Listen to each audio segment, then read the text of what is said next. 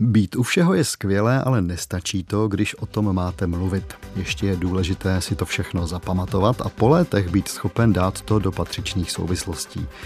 Kytarista, překladatel a programátor Otakar Michl byl u mnoha důležitých věcí, které se v 70. letech odehrály v českém undergroundu. A co je hlavní, dokázal na to po letech zavzpomínat a napsat pozoruhodnou knihu. Otakara Michla připomene v následujícím pořadu hudební publicista Jaroslav Riedl, spolu s ním je ve studiu a dobrý poslech přeje David Hertl. Portréty.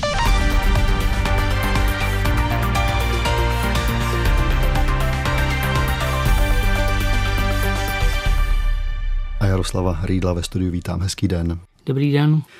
Povídáme si o, o Takaru Michlovi, o hudebníkovi, tak určitě důležité bude začít třeba tím, kdy se tenhle člověk narozený v lednu 1949 vůbec poprvé, řekněme, přimotal k hudbě. No tak on měl nějaké kapely už na gymnáziu, potom studoval vysokou školu ekonomickou a hrál se skupinami, které není ani musím třeba zmiňovat, protože to byly takové ty normální pražské kapely, kterých bylo spousta. Důležité bylo, když v roce 1969 viděl Plastic People při koncertu na výstavišti a to ohromilo a postupně se začlenoval do té vznikající undergroundové komunity. Ta tehdy ještě tak plně undergroundová nebyla, protože Plastic People hráli oficiálně, dokonce byli profesionálové. Ale tím, jak se doba utužovala, oni ztratili tu profesionální licenci, tak eh, se začali stahovat do takového úzkého kruhu a kolem nich vznikaly další kapely takových následníků. A tady byly dvě skupiny, které Otakara Michla velice silně ovlivnily. A to hlavně knížákův aktuál, který hrál takovou velice divokou hudbu úplně mimo představivost většiny posluchačů tehdejších. A potom to byla skupina Umělá hmota, která vlastně začínala, byli to kluci mladší než Otakar, učňové, učili se malíři pokojů a založili kapelu, která hrála takové bizarní písně. A on se k ním přidal a vlastně tím svými schopnostmi muzikantskými jim velice pomohl. Udělal z nich skutečnou kapelu. A to byla umělá hmota, která hrála od roku 1974. On byl právě v letech 72 až 74 na vojně na Slovensku v Prešově. Znamená to, že ani tohle dvouleté jakoby odloučení od té hudby, že ho to vůbec nevyřadilo z toho rytmu? No tak ono se toho vlastně v té době až tak moc nedělo, že jo. Třeba Plastic People hrávali párkrát do roka. Zajímavé je, že Otakar Michl měl povolání tak trochu, řekl bych, ne úplně typické pro underground. Co on dělal přesně? On dělal programátora a myslím, že v tom byl občansky velice úspěšný, že se ho vždycky v těch zaměstnáních považovali. A byl to taky jeden z důvodů, proč on vlastně nakonec, ještě se dostaneme k těm soudům s undergroundem, on nakonec nepotřel k těm nejvíc postiženým, protože vlastně i ti policajti ho brali tak do značné míry jako slušného člověka, který má vážené zaměstnání a zároveň nebyl ani mezi těmi podvratnými živly, které byly odsouzeny, protože měli vysokou školu. Všichni čtyři, co byli odsouzeni v tom druhém procesu s undergroundem, buď byli vysokoškoláci, nebo tu školu aspoň zkoušeli studovat. Že jo? Pavel Zajíček, ten nedokončil techniku, Jirous vystudoval konzistorii a tak dále. Čili tam byla tendence vyřadit jak teda tu dělnickou mládež, z těch soudů, ale zároveň ten Michal se jim tam taky nehodil, byl prostě moc slušný. Když jsme u té, jak vy říkáte, slušnosti, nejen, že byl programátor, ale myslím, že dobrým dojmem také působilo to, když v občanském průkazu naristovali razítko jeho zaměstnavatele. Bance pracoval, že jo. No. Československé obchodní bance, což muselo dělat dobrý dojem, abych tak řekl. My se dostáváme pomalu k první ukázce. Ta je právě z knížky o Takara Michla, kterou vydal v roce 2012. Zavede nás do poloviny 70. let, do jednoho z prvních koncertů kapely Umělá hmota. No, byl to vlastně to bylo? úplně ano. první koncert s Michlem, kdy tedy předtím se konala svatba Hannibalových v Postupicích, která pak jako se do undergroundových dějin vstoupila jako první festival druhé kultury. Tam Michl byl a řekl si, že by taky chtěl něco dělat, takže se dal dohromady s muzikantami z umělé hmoty a domluvili si koncert v Líšnici v takové hospodě. Ale ten koncert byl zrušen, což právě on popisuje v té ukázce. Líšnická hospoda byla chodbou rozdělena na výčep a malý sál, ve kterém se měla konat naše podzemní seance. Ve výčepu se opíjeli místní myslivci. Rozparádění Nimrodi za doprovodu tahací harmoniky hulákali o vyhořelém pivovárku a rostomilé barušce. Vlasaté přízraky jim zjevně nebyly pochuti. Hospodský, povzbuzován opakovanými razantními žádostmi myslivců, se nakonec rozhodl náš koncert zrušit a přivolal hlídku veřejné bezpečnosti. Důvod k zásahu vůči nám očividně nebyl. Tím se mohl stát snad pouze prout invektiv a značně nadsti utrhačných výlevů, valící se na huňaté hlavy z úst ožralých myslivců. Bylo nám nařízeno neprodleně vyklidit sál a opustit líšnici. Když Dana Němcová a Magor osušili slzy duševně rozervaným členům umělé hmoty, kterým byla takto zhanobena jejich premiéra, rozhodli, že umělá hmota ten večer hrát bude. A to v bytě u Němcových.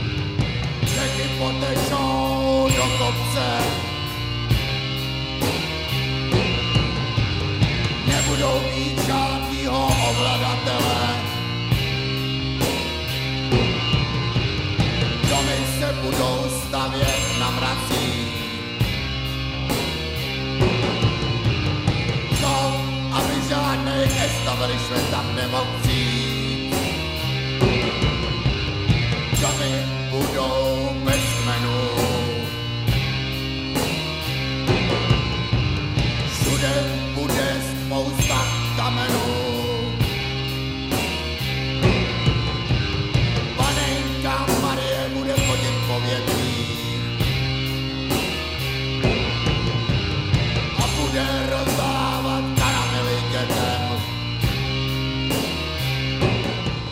Němcovi měli velký byt se čtyřmi obývacími pokoji, kuchyní, malým pokojíkem a dlouhou předsíní připomínající spíš chodbu. Za místo produkce byl zvolen pokoj sousedící s pracovnou a knihovnou Jiřího Němce, která byla pro návštěvníky tabu. Tentokrát však Jiří učinil velkorysou výjimku a poskytl členům umělé hmoty svoji pracovnu jako zázemí. Později, když jsme se s Jiřím zblížili, se mi dostalo výsady občas do pracovny vstoupit a půjčovat si některé z jeho knih. Jiří Němec se snažil kultivovat intelektuální spustlost mnohých androšů, což byla činnost sice bohulibá, očekávané množství plodů však nevydala. Právě v této pracovně se začaly pořádat neformální semináře zaměřené na literaturu, filozofii a křesťanství, základ létající univerzity. Slyšeli jsme tady několikrát jméno Jiřího Němce, výsostného intelektuála. Měli bychom asi říct několik dalších vět k této osobnosti. Oni měli velký byt s manželkou Danou a množstvím dětí v Věčné ulici a ten se začátkem 70. let stal takovým centrem toho pražského undergroundu. Souviselo to s mnoha osobními vztahy, třeba Jana Němcová si vzala mailu Hlavsu, hlavního skladatele Plastic People, čili spousta věcí se dělala přímo tam. Taky ten koncert umělé hmoty se tam nakonec konal. A rozvíjely se tam další plány, třeba skupina DG307, která už existovala od roku 73, ale v době, kdy Michl se začlenil do undergroundové hodění, tak se rozrostla do vlastně své snad nejzajímavější podoby a měli jeden koncert u příležitosti svatby Maily a Jany Hlavsových a potom dělali přehrávky pro Pražské kulturní středisko, což bylo velice bizarní, protože oni hráli nejenom skutečně velice extravagantní hudbu, ale i vypadali opravdu jinak, než většinou se hudebníci k těm přehrávkám hlásili. To znamená, že nemohli uspět v žádném případě.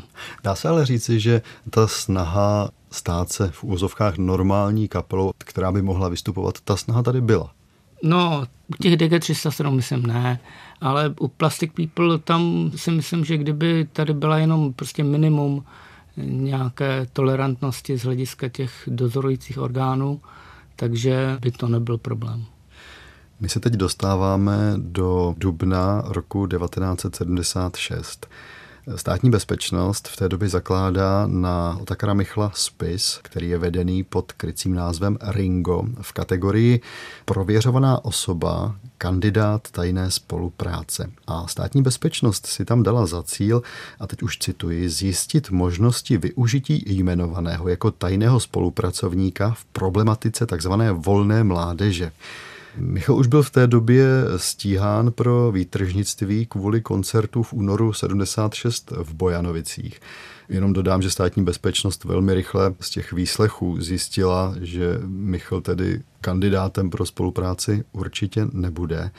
Dá se ale říci z toho, co jsem pročetl ten svazek státní bezpečnosti, že on u těch výslechů se choval, řekl bych, velmi odvážně. On opravdu říkal na nejvýš to, co mu sama státní bezpečnost řekla. Nikdy na nikoho ze svých kolegů nic neřekl, neprozradil. Jaký to byl člověk osobně? On to hlavně měl srovnané.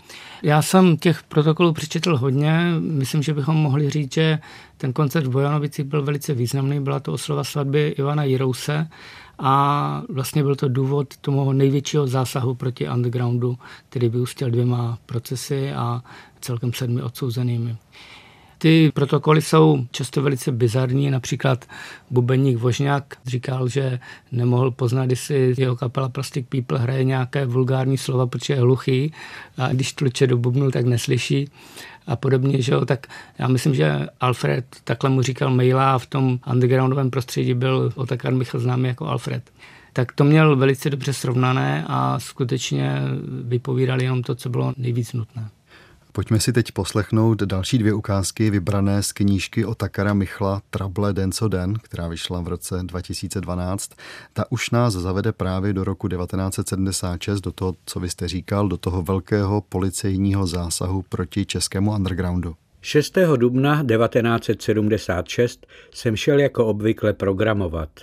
Od zatčení Magora, maily Pavla Zajíčka a ostatních uplynuly tři týdny a v tisku, rozhlase či televizi stále žádná zmínka. Kolem desáté mi volali z vrátnice, že mám návštěvu. Sestoupil jsem dolů a hledal zpřízněnou tvář. Nebyla tam. Místo toho mě oslovil padesátník s prošedivělými vlasy. Dobrý den, vy jste pan Michl? Ano. Jsme z oddělení veřejné bezpečnosti Praha Západ a máme povolení k domovní prohlídce ve vašem bydlišti. Podivný pocit úlevy, že konečně přišli. Bylo předpolednem a podivuhodnou schodou okolností se právě vracela máma ze školy. Co tady děláš, ty nejsi v práci, otázala se. Ti chlapi jsou policajti, maila je zavřený, zajíček a spousta dalších taky. Vezou mě k výslechu, co bude dál, nevím. Na její výraz nikdy nezapomenu. Nebyla v něm výčitka, spíš smutek. A taky vztek. Bezmocný vztek kvůli režimu, který naší rodině celé čtvrtstoletí působil trable. Kdyby místo vody z vodovodu teď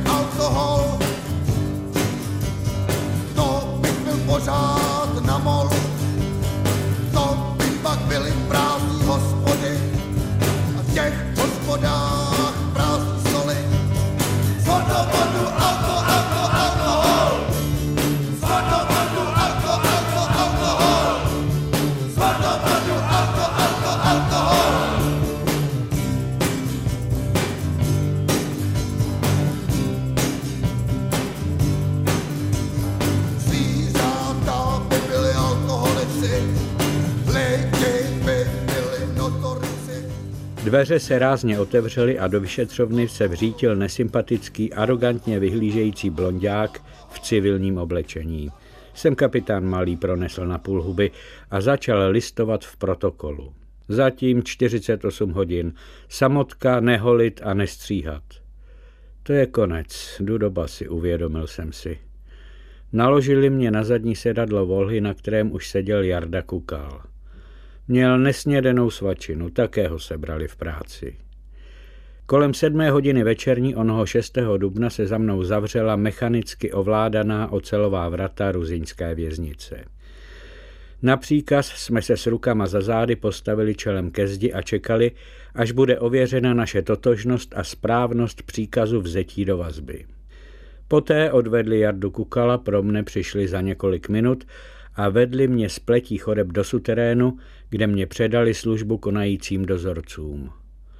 Otevřeli prázdnou celu a přikázali mi svléknout se do naha a udělat pár dřepů. Když mi z prdele nevypadlo půl kila heroinu, mohl jsem se obléknout. Odebrali mi většinu osobních věcí, včetně tkaniček do bot a jelení holoje. Posloucháte Portréty. Profily malých i velkých osobností 20. století. Premiéra ve čtvrtek po 8. večer na Plusu. Hudební publicista Jaroslav Riedl je hostem dnešních portrétů, ve kterých si povídáme o osobnosti hudebníka Otakara Michla, řečeného Alfred. Dobrý poslech vám od mikrofonu přeje stále také David Hertl. Tak máme Otakara Michla ve vězení, ovšem nikoli ve výkonu trestu, ale zadrženého ve vazbě. Jak to nakonec dopadlo? Byl souzen? No, oni ho pustili poměrně brzo, souzen nebyl a naopak eh, se vlastně rozjela taková velice intenzivní část jeho hudební kariéry. Už v létě natočil takovou dlouhou a kvalitní nahrávku s umělou hmotou 2. Ta potom vyšla i na CD, daleko později samozřejmě. Měl několik koncertů, hráli u Václava Havla na Hrádečku a taky hrál s Plastic People. To byl jenom jeden koncert rozloučení s Polem Wilsonem, kanadským zpěvákem a překladatelem, který tady žil 10 let, potom byl vyhoštěn, protože pomáhal Chartě 77, tak tam Alfred Michel hrál na kytaru. V tom roce 1976 režim rozjíždí takovou obrovskou kampaň proti undergroundu.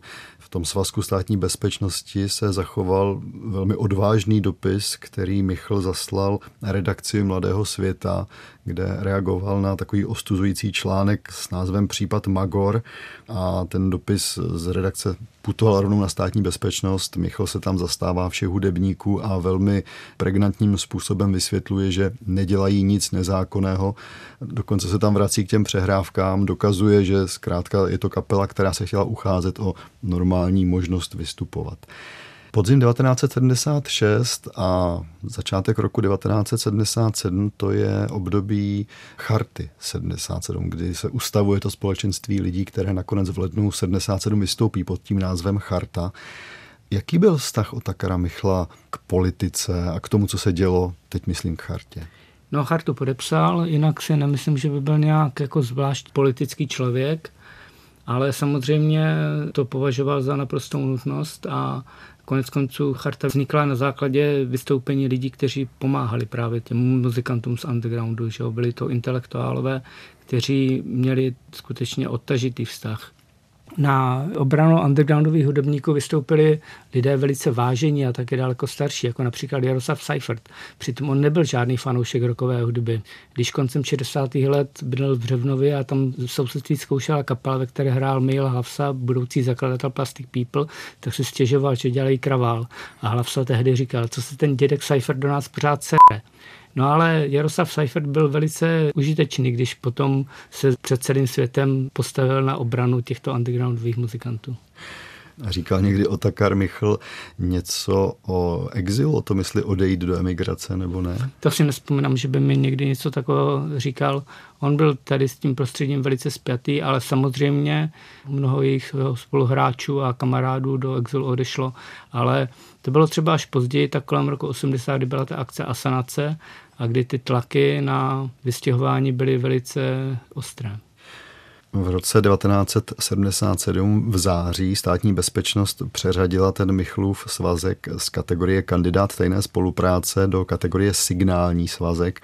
Jinými slovy bylo už evidentní, že tedy státní bezpečnost se ani nepokouší Michla pro nějakou spolupráci získat, ale je také zajímavé, že byl přijat takový velmi široký soubor opatření proti Michlovi. Státní bezpečnost ho obkroužila několika tajnými spolupracovníky, kteří na něj donášeli předpokládám, že vy asi znáte ta jména lidí, kteří to byli. Nejde mi ani tak o ta jména, spíš o to, dozvěděl se to Michal po roce 89. Jo, jo, on se o to velice zajímal. Ono, tohle je samozřejmě velice složitá věc. Já jsem si ty jména často zjišťoval, někdy to byli opravdu nešťastníci, kteří se prostě nechali zlomit.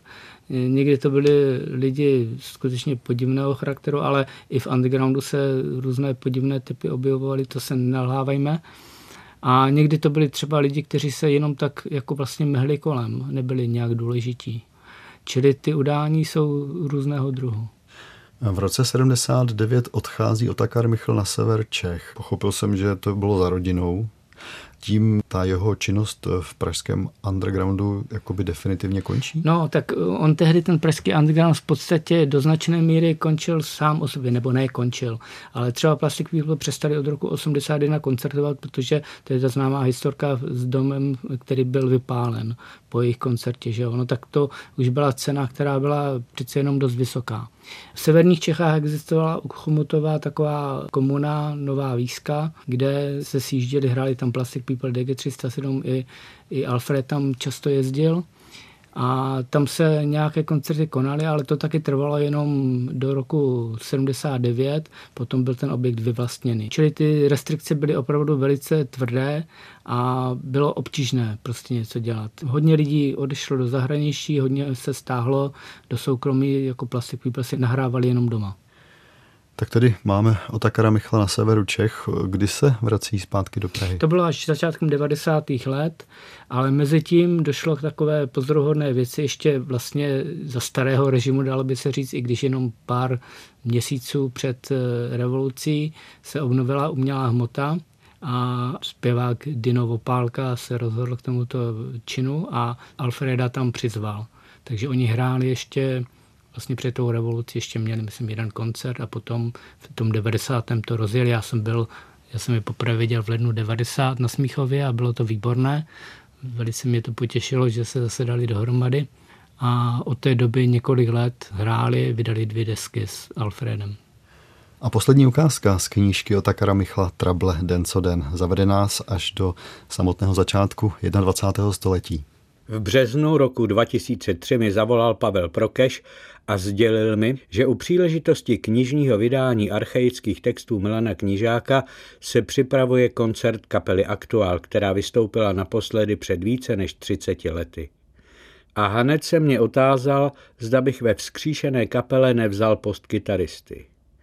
Další z blesků z čistého nebe.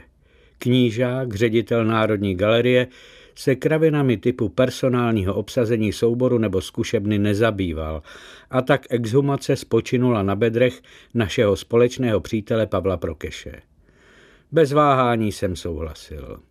V té době jsem měl za sebou účinkování v kapelách Umělá hmota DG307 a The Plastic People of the Universe.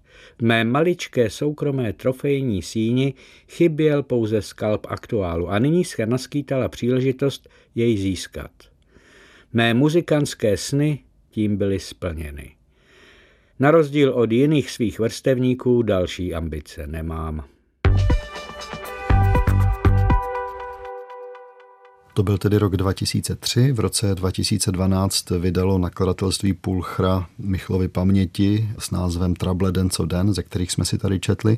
Mají přes 600 stran a hudební publicista Ondřej Bezr o nich napsal, že to je sice zábavné, ale i velmi mrazivé čtení a ocenil Otakara Michla jako člověka, který věděl, kdy přestat a kdy už jde o moc chlastu a keců a málo muziky. To mi přišlo jako docela zajímavé hodnocení. No, tahle situace třeba nastala v roce 93, kdy odešel od umělé hmoty. Ale on se tady zmínil, že hrál z DG307, to byly dvě fáze. První v polovině 70. let a druhá, trošku delší, eh, v 90. letech, kdy ještě Mejla Hlavsa s Pavlem Zajíčkem DG307 obnovili, Michal se k ním přidal a potom ještě se Zajíčkem vlastně hrál na dvou deskách. Kníz zapsané chaosem a na siluetách Taky se nakonec rozešli, ale udělal tam hodně dobré práce. A stejně tak jako s tím aktuálem udělali koncert, natočili nějaké staré písničky, předtím nevydané. To jsou věci, které tady prostě zůstávají. Říká Jaroslav Friedl, díky, že jste dneska přišel do studia naslyšenou. Naschledanou. Já ještě dodám, že Otakar Michl zemřel 7. května 2021 a bylo mu 72 let.